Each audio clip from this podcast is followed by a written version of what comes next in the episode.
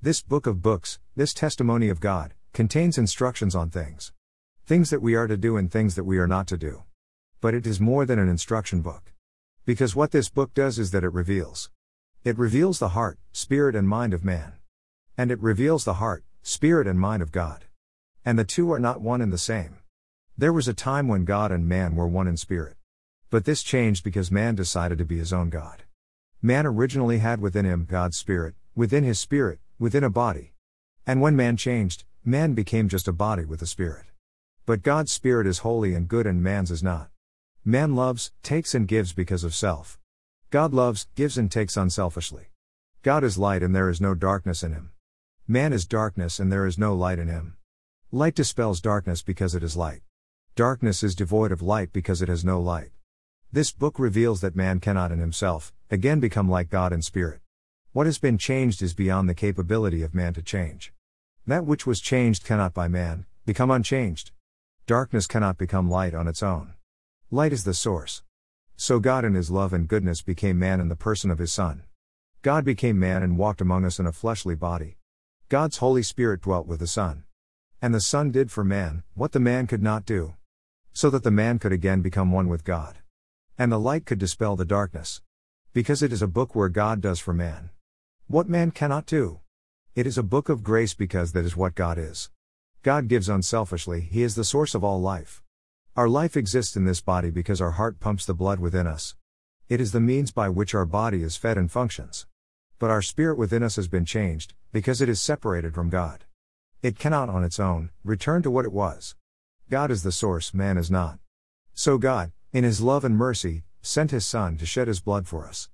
To give His life, because He is the source for us, so that we could again become one with God in our spirit. Because God is the source. And when God's Son died, by the shedding of His innocent blood, those of us who believe in the testimony of the Son from the Father, also died, in Him. Jesus died in our place, so that we might have His life, His Spirit, in our spirit again. So through faith in the Son, our spirit is reborn into God's Spirit and becomes alive again. But God is the source, He can give up His life in His body and He can make it alive again. And He did, exactly as He said He would. Jesus rose from the dead to show us that He comes from the source. That in fact, He and the Father and the Holy Spirit of God are one. Because He is the source, He cannot die, God is eternal. And because His Spirit now lives in our spirits again, we also are eternal in Him, even though these bodies will die. This is our hope. John three one to twenty-one, N A S B. Now there was a man of the Pharisees, named Nicodemus, a ruler of the Jews. This man came to Jesus at night and said to him, Rabbi, we know that you have come from God as a teacher, for no one can do these signs that you do unless God is with him.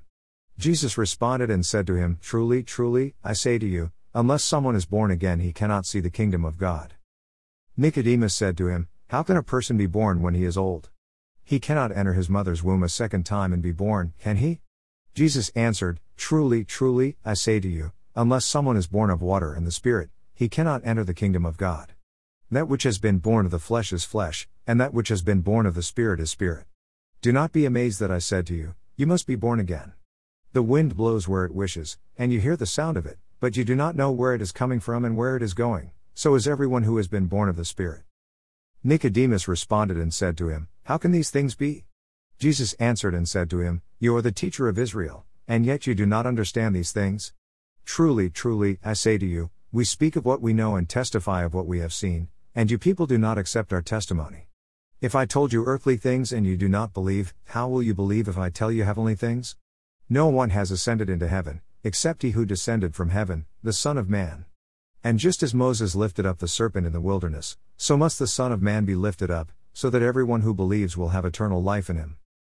For God so loved the world, that He gave His only Son so that everyone who believes in Him will not perish, but have eternal life. For God did not send the Son into the world to judge the world, but so that the world might be saved through Him. The one who believes in Him is not judged, the one who does not believe has been judged already, because he has not believed in the name of the only Son of God. And this is the judgment, that the light has come into the world, and people love the darkness rather than the light, for their deeds were evil.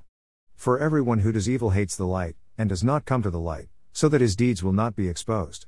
But the one who practices the truth comes to the light, so that his deeds will be revealed as having been performed in God. Worthy is the Lamb. Blessings.